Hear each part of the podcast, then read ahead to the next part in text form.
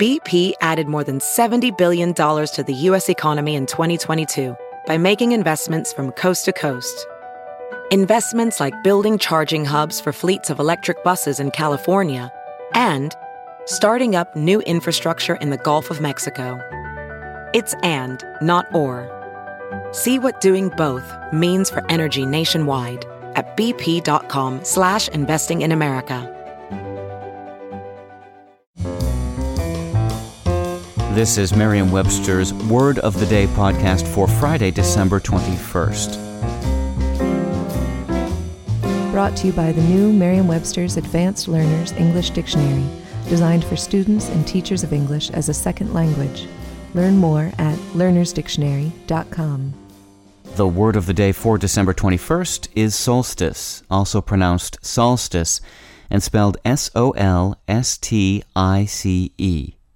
Solstice is a noun that means the time of year when the sun is farthest north of the equator or farthest south of the equator. Here's the word used from an article by James Figueroa in the Pasadena Star News.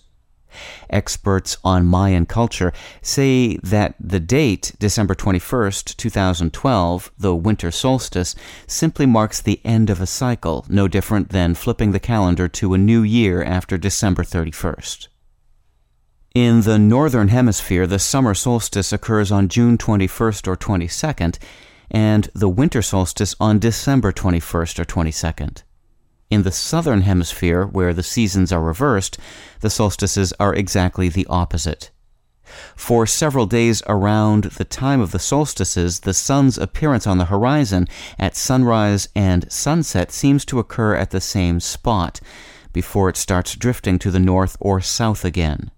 Solstice gets its shine from the word sol, the Latin word for sun.